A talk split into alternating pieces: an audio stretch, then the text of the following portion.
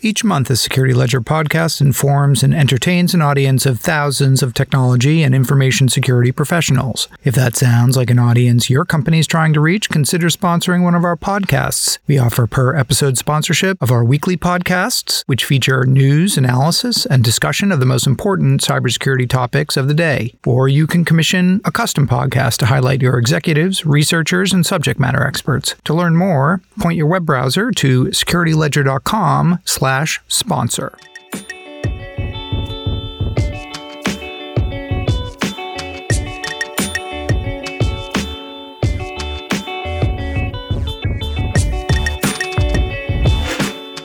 Hello, this is the Security Ledger podcast, and I'm Paul Roberts, the editor in chief at the Security Ledger. In this week's episode of the podcast, number 180. I hope the two of you are not concerned about this. Oh, I'm not, Hal. Are you quite sure? Yeah, I'd like to ask you a question, though. Of course. How would you account for this discrepancy between you and the Twin 9000? Well, I don't think there is any question about it. It can only be attributable to human error. This sort of thing has cropped up before, and it has always been due to human error. As long as humans have contemplated the idea of computers, they've contemplated the idea of computers that are capable of thinking and reasoning, and they've wondered about how to contend with the consequences of a computer's faulty reasoning. Stories about machines reaching the wrong decisions logically are the fuel for science fiction tales ranging from 2001 A Space Odyssey by Arthur C. Clarke to Minority Report by Philip Dick. So far, these warnings have been the stuff of fiction, but advances in computer power and accessibility in recent years has accelerated the use of machine learning technology and expanded its applications and capabilities. Today, machine learning influences everything from multi billion dollar trades on Wall Street to medical diagnoses to recommendations from Netflix about what movie you should watch next. As machine learning and automation fuel business disruption, however, what about the security of machine learning systems? Might decisions be manipulated and corrupted by malicious actors intent on sowing disruption or simply lining their own pocket? And when machine decisions go awry, how will the humans impacted by those decisions be able to tell? Our guest this week, Gary McGraw, set out to answer some of those questions. Gary is the founder of the Berryville Institute of Machine Learning, a think tank that has taken on the task of analyzing machine learning systems from a cybersecurity perspective. The group just published its first report, an architectural risk analysis of machine learning systems. In this conversation, Gary and I talk about why he started the Berryville Institute of Machine Learning and some of the biggest security risks to machine learning systems. I'm Gary McGraw. I'm the co founder of the Berryville Institute of Machine Learning. Gary, welcome. And I think it's welcome back to the Security Ledger podcast because I think we've had you on before. But today we're talking about your latest endeavor, which is uh, the Berryville Institute of Machine Learning. Tell us about the Berryville Institute of Machine Learning and uh, how this got started. Well, it's sort of a sad story. So I will admit that I tried to retire and I was extremely bad at retirement. So last January, when I retired from doing software security work professionally for Synopsys, I decided to take a look at machine learning, which I'd worked in 25 years ago to see what kind of progress had been made. Because you see all this incredible coverage about now machines can play Go, now they can read everything, now they can translate all your speech into, you know, understand what you're saying. And I wondered how much of that was hype and how much was real and what progress had actually been made in 25 years. And I was talking to a guy who's now in the Berryville Institute with me at a technical advisory board for Intrepid. And that guy's been working in machine machine learning directly for the last five years or so. So we decided to put together a research group and just look into the field and read some scientific papers and see what progress has been made. What we found out is not surprising. Computers are way, way faster and data sets are way bigger. But as we were reading and learning that really it was just comp- computers have, have gotten better and, and the algorithms are pretty much the same, what, what we found is that nobody's really paying attention to security. And so it reminded me a lot the security coverage that there is, what little there is, was about attacks. For example, there's the famous story of putting tape on a stop sign and making the machine believe that it's a speed limit 45 sign, which would be hugely problematic if it was your Tesla that was doing that, for example. Or a machine learning algorithm that's supposed to distinguish between wolves and dogs, and it does a great job. But it turns out that it's not actually distinguishing between wolves and dogs. It's just a snow detector. So if there's snow in the picture, it says wolf. So these sorts of things get a lot of coverage in the press as security problems, especially with the nomenclature adversarial input. And that's good, but it reminded me a lot of software security in the early days where we were breaking this piece of software and that piece of software, and there wasn't any coverage about what we should do about this. So we decided we would do a risk analysis, and that's what we did. It took us a year. So tell us about uh, how you went about that. Yeah, in a very sciencey way. So we started reading papers and we just followed our way through the references. And we, at the same time, created what's a really nice resource now an annotated bibliography, which you can find on the Berryville Institute for Machine Learning website. That's berryvilleiml.com. And in that annotated bibliography, you can see the papers that we read. We're still actively doing that. In fact, Thursday, we covered four new papers um, that we read and, and we discussed those at great length to try to determine, you know, which direction the field's going, who's making progress, who's doing trivial work, and who's doing really profound, earth shattering, changing work. And, you know, it's been a complete blast to put on my scientist hat again, because I'm a trained scientist and think about how do we get to the edge of this from a science research perspective and then contribute? So, when it came to contribution, we decided that what was really the most needed was a risk analysis of uh, machine learning systems writ large. So, we came up with a generic model of a machine learning system that has nine components. And then we thought about the nine components very deeply, considering what risks might be associated with, with each of those components individually.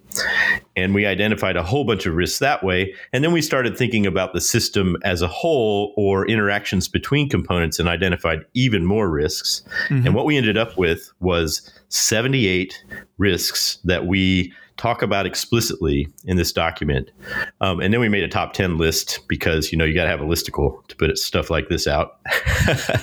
and, and, and we put that out in the world and people are just going, holy cow, this is amazing. Nobody's done this before because nobody has. And it was, it's pretty exciting, but, you know, kind of work that I've been doing for 25 years and now applied to machine learning. It might be useful to just step back for a second and kind of uh, d- define terms here. And when we're talking about machine learning, learning systems. Um, what, what are we? How would you define that, and what are we talking about? So you're talking about basically an algorithm that learns to associate input with output, and so you might think about something that classifies pictures. So the machine is trained up to look at pictures and say whether or not there's a ball in the picture.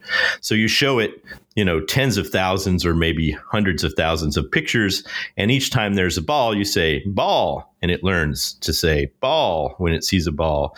And when you show it a picture without a ball, you say no ball. And so it learns to classify through statistical association whether or not there's a ball. So it's not learning by being coded a set of rules in the old way of building a computer program. Instead, it's a, neural network that has weights and thresholds, and you feed back um, whether it gets it right or wrong. You feed back through the network and adjust the weights and thresholds in such a way that the network will will end up doing the the task that you want to train it to do.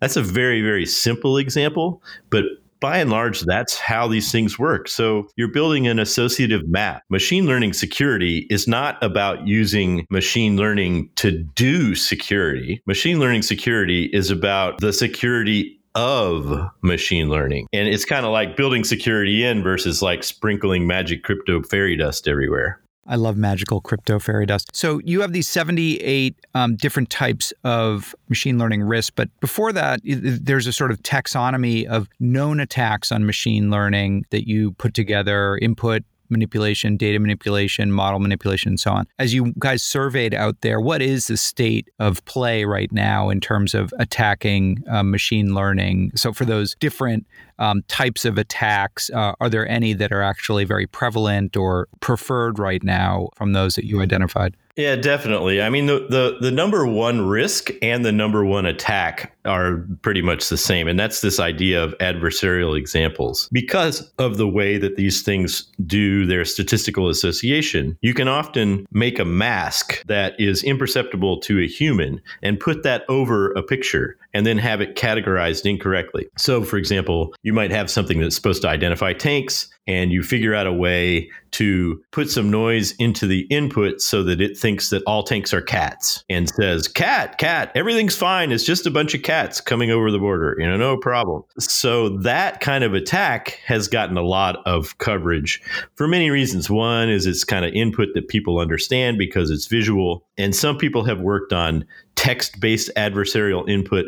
But basically, what you're doing when you're manipulating adversarial input is you're fooling the machine learning system by providing malicious input with really tiny perturbations that a human can't see, but that the machine is like, whoa, that's totally a cat. You know, and so there's a disproportionately large amount of coverage for that stuff, but it's very much real. I mean, it, it, it's got a lot of sex appeal. You can put pictures in your articles, whatever. So almost all of the oxygen in the room in machine learning security is taken up by risk number one adversarial examples, which is not necessarily terrible, but there are 77 other risks we should think about. Talk about them. What are some of those risks, um, particularly ones that you think are um, particularly salient or uh, worrying? Yeah, well, let me just march through the top 10 and then you can pick two or three out of the top 10 and we can talk more about them. Oh, perfect. You're giving me choice. I like that. Yeah, number two, it's the, this is how you you know feed kids lunch too. You're like, you want a peanut butter sandwich or? Mm, so number two is data poisoning. Number three is online system manipulation. Number four is transfer learning. Number five is data confidentiality. Number six is data trustworthiness. Number seven is reproducibility. Number eight is overfitting. Number nine is encoding integrity. And number 10 is output integrity. And before I let you pick, I will just say this one thing. This is a kind of a meta point that's super important. We spend a lot of time in security thinking about the technical systems that we're building and risks that are inherent in those systems. But we don't spend that much time thinking about the fact that in machine learning, most of the system is the data that we use to train the system on. So when you're thinking about risks in machine learning, you have to focus a lot of attention on data issues. Where'd the data come from? How do we know it's real? What if somebody screwed around with the data? Where do we store the data? Hey, which data did you use to train that thing up? All those things lead to new kinds of risks that, you know, nobody's really paid much attention to. Mm. So the one that jumped out at me cuz it's one that I can grasp and that seems like it would probably be a big issue would be data integrity. So feeding machine learning algorithms just with bad data. So first of all, like how is that different from adversarial examples? Aren't adversarial examples just a type of bad data or maybe there's a difference? Yeah, that's a really good question. Very insightful. The reason that there's a difference is because when it comes to data poisoning, we're thinking about the data that are used to train the system up in the first place. So let me give you an example. There's a machine learning system that's supposed to help people decide whether or not to hire someone. So it watches videos of candidates asking, answering questions and then says, yeah, hire that person or no, don't hire that person. And it makes the quote unquote decision by having you know been exposed to a bunch of old hiring decisions from before from a corporation. So you feed in all your data about what people said in interviews and whether or not you hired them and whether they worked out and the machine decides whether or not somebody should be given a job offer. Now the problem that is evident in the data poisoning risk is this. If the data that you're using from your history are racist or xenophobic or sexist, and you train the system to basically do what we've been doing for the last decade, you're going to end up with a machine learning system that's a racist, sexist, xenophobe. That's a perfect example of data poisoning, accidental data poisoning. It turns out that the data that we were using was crappy because our corporation has racist, xenophobic, sexist tendencies that we were not aware of until we trained a machine to be like us. And then we were like, uh oh, that look at that. That's bad. Look what drops out of this data. And so we have to be yeah. super cognizant of that. A, a, a yeah. really hilarious example, I mean, it's funny, but also awful, is Microsoft put out a Twitter bot called Tay and Tay mm-hmm. had a Twitter account, and you could tweet whatever you wanted at Tay, and then it would have a little conversation with you. And Tay very, very quickly became a total asshole. Right. And, and so right. it got so bad so fast that Microsoft was like, uh oh, we better turn Tay off, so they tur- they turned it up. Send the manager out to the mound. Yeah. Uh, yeah, exactly. We got to fire Tay. You can't say that to people, even on Twitter. Like, you know, good God. So, so that's an example of what happens when you just have data coming from the public that can be manipulated by an attacker. Now, let's get serious about this. Imagine that you're using data from a public source to train a machine to do something important, like identify hotspots for virus spread in on a map. Now, if those data are public and they can be tampered with by an adversary, then what'll happen is the machine will do the association, but it'll have the wrong sort of data that it's doing the association on, and it'll just do the wrong thing because you train it on poisoned data. That's a much more serious and important example of that category of risk. Uh, you mentioned transfer learning attack. That's that sounds really interesting, and it has to do, I guess, with um, kind of building machine learning on other machine learning. I guess is is my reading of it.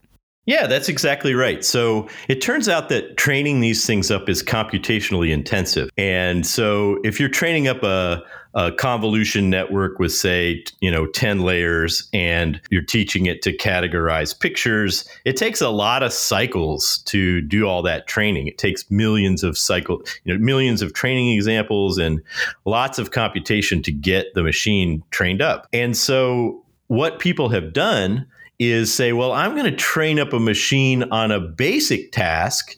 And then later, I'm going to take that very same resulting machine, the trained up one, and I'm going to use that again and I'm going to refine it to do a more subtle task. But I'm going to start with the already basically trained up model.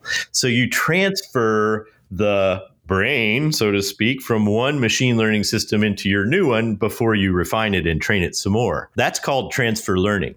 And so a transfer learning attack is screwing around with that system. You say, well, you know, if you're going to transfer something, then I'm going to make that something a terrible Trojan that has sneaky um, behavior in it that I'm not going to tell you about. So when you take my system and you start with that, you're also starting with, say, a little possible malicious behavior that you're not aware of. So you you basically eat the whole donut, including the poison pill that's in there. That's a Trojan uh, version of transfer learning.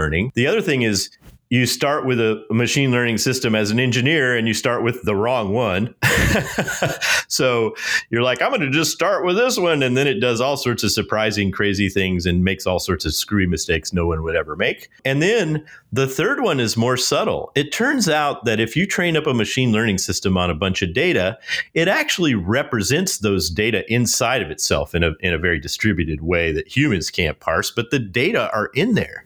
So if you have a model that say you've trained up to do some sort of medical task and a lot of PII was used to train that thing up, those data are still in there somewhere. And the question is whether you can get them out. And if you use data if you use transfer to you know start with that model with the PII sort of encoded in it somewhere then that's going to be encoded in the new target too and that is very, very bad because all of a sudden we're leaking private information all over without meaning to. Um, another one you guys mentioned, you, uh, uh, Berryville Institute of Machine Learning called out, which I think is is uh, one that is going to be very problematic, is this notion of reproducibility. And and as we lean more on machine learning algorithms to do important work, whether it's um, read X-rays or educate the fate of a accused criminal sitting in the courtroom, how does the algorithm reach that decision? And is that decision reproducible in some way, in the way that in science we expect experiments to be reproducible if they're accurate?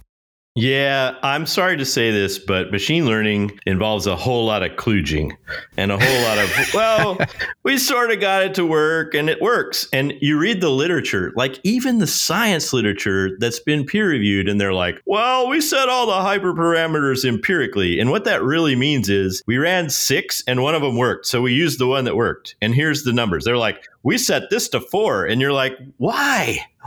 what does four mean? Like, what the hell are you talking about? And it turns out that there's a lot of incredibly sloppy kind of work uh, that's being used now. The results are good because the, the machines do what they're supposed to do. And so everybody's excited. They're like, yay, it does the thing, except for we're not sure why, but we're not going to talk about that part. And, you know, if somebody else comes along and they're like, hey, we're going to make our thing do that too hey, how'd you do that? If you read the papers, there's often not enough information to figure that out, or it's being held in a proprietary way. That's bad because in the normal case, these algorithms are inscrutable. We don't know how they come to the decisions they come to. We know it's based on statistical association between data sets that we provided, but we don't know what the representation is. We don't know what the edges and the boundaries are. We don't know how people could possibly make it misbehave through adversarial input. All of those things are pretty murky. And that is all what we kind of stick under the reproducibility thing. Now, if you produce a machine that's doing important stuff and you're not sure why it does it, and then one day it does the wrong thing, like you can't just say in the court, oh, well, you know, it's a machine. Yeah, the machine did it, and we're not sure why. It's like, well, who owns that machine? Who trained that machine up? Like, you know, coming coming soon to a courtroom near you. You know, we are entering a, an era where we're relying on machines to do, you know, make many more of these decisions, from healthcare decisions to uh, decisions affecting somebody's kind of freedom and civil liberties potentially. You know, the sort of automated judge type applications. And yet, as you're saying, we often can't fully explain in terms humans can understand how a particular decision was reached by an app by a machine learning algorithm. Well, this is right. And it is a huge problem. But guess what? It's also a problem for people. If you say, hey, how come you did that to a five year old? They're like, uh, well, you know, I, I don't know. But somehow it's worse when it's a machine. So we are making a lot of progress. We're going to use this technology um, we need to do what we can to manage those risks. We can't just throw all this stuff away and say, oh, too dangerous to use. But we do have to just go in with our eyes open. So, what we did at BIML is meant to be used by people who are either taking existing machine learning technology and putting it into their own system or designing new machine learning algorithms and systems themselves. So, engineers, architects, technologists, people who are thinking about using this stuff need to read our work and think about building security in for machine learning. What does that mean practically? That means being cognizant of the risks um, mm-hmm. knowing about where your data are coming from and how you're storing it, understanding all of the 78 things that were like, this could go wrong. What would happen to your system if it did go wrong? So, you know, just thinking about it ahead of time. It's not really that hard. In fact, sometimes being aware of the risks is half the battle because then you can work your, your design your way around them. And, uh, you know, we're, we're optimistic that our work is going to make a, a big difference in the way people are approaching some of this stuff and that they'll think, wow, those security guys, they sure are crazy. They think that, oh man, wow, we got to work on that. You see? Is there anyone that you found out there who is doing this right, who is, you know, uh, doing, you know, innovative work around machine learning and also as part of that wrestling with some of these issues in a, in a way that's productive? There are plenty of groups, and you know there's there's some good academics. The guys at Google Brain, Papernot, and and his colleagues are doing great work. There's some people at Microsoft that are doing very good work in in this area. They're thinking about threat modeling for machine learning. So this is a thing that is coming into its own. You know, it's kind of blossoming um, all at once. The, the time is right. It's it's time for the you know Kuhnian paradigm shift to occur, and it's occurring. And so the good news is there are lots of people working on it now. The better news is there are not enough people working on it now. So if you feel like you want to get interested in this stuff and get involved, there's tons of work to be done and there's tons to do. For example, what we want to do next at BIML is think about the risks that we've identified, those 78 risks, and start thinking about particular mitigations or controls that you might put in to manage those risks appropriately. So we can say, oh, if you're worried about this risk, try try doing it this way. And, you know, we're just starting to think about that aspect of the work. We thought first we'll identify the risks and then we'll go from there. So, you know, job one is done, or maybe step zero, and there are probably 10,000 steps to go. So I wanted to ask you about the relationship between this and, and BSIMM, Building Security In Maturity Model, which is what you developed around application security and software software security. Are there uh, similarities or connections? I mean, do, could we end up with something like uh, BSIMM um, for machine learning? Maybe. Number one similarity is it's my work. you. and we and we and we put it out under the Creative Commons. Number two similarity is really philosophy. So philosophically speaking, ever since the Java security days back in the mid 90s, I've been deeply interested in how we get in front of security problems. It's like, why are we always running around with our hair on fire going, incident response, clean up on aisle seven? Oh my God, we lost all of the records. Like, you know, oh no, it happened again. And and instead Why of just does this keep happening? exactly. Instead of running around squirting water random places, we're like, how do we build like sprinkler systems and stuff so we stop burning down San Francisco in 1906? Like, you know, back at the turn of the century, 100 years ago, cities would just burn down. And then people were like, this sucks. We got to have these cities stop burning down. And I think that's the state that we're in in high tech. Philosophically, building security in is about let's think about these things ahead of time. Let's plan for problems. Let's don't freak out. Instead, let's design for security and make these systems harder to attack every time we're adopting a new technology, there's going to be lots of interesting security ramifications. So I've been working on machine learning, but you know what? There's a whole nother technology that's just as interesting coming down the pike, and that's quantum computing. So what are the risks that are going to come along with quantum computing? What impacts is that is that going to have on our current cryptographic solutions? And what happens when we can compute really strangely complicated things more quickly than ever in terms of, you know, fairness and I don't know, even like social responsibility.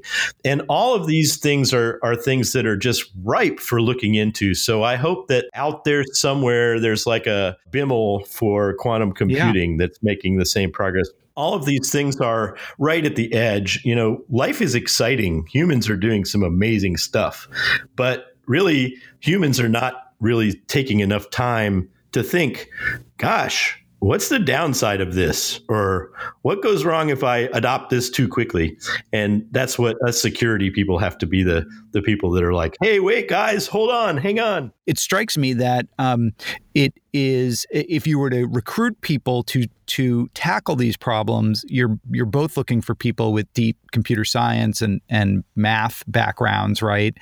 But also, it would seem people who are well versed in things like ethics and philosophy. I know you're like a Renaissance man, and you're both a prodigal musician and scientist. And uh, what was your major? You were like a I was a philosophy major as an undergrad, and then I got to do a dual PhD in, in computer science and cognitive science later. Right. So so you're one of these sort of Renaissance people, but it would seem to me that you're probably looking for a mix of talents to to to um, wrestle with this problem. Well, you know, let me tell you this the super secret of my career. So it turns out that if you get into a brand new field, nobody knows what the hell they're talking about. So if you're just remotely intelligent, you can make a huge impact.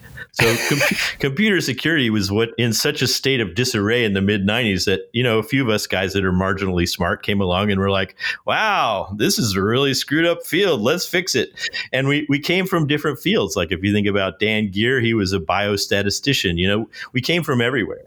And so everybody, it, there was kind of a security renaissance in some sense because everybody came with wildly different backgrounds and we all got mushed together in the same crucible, which is really cool. But every time there's an edge of technology, there's an opportunity for that sort of thing. So that's what I said about quantum computing or about CRISPR stuff or about, you know, manipulating molecules.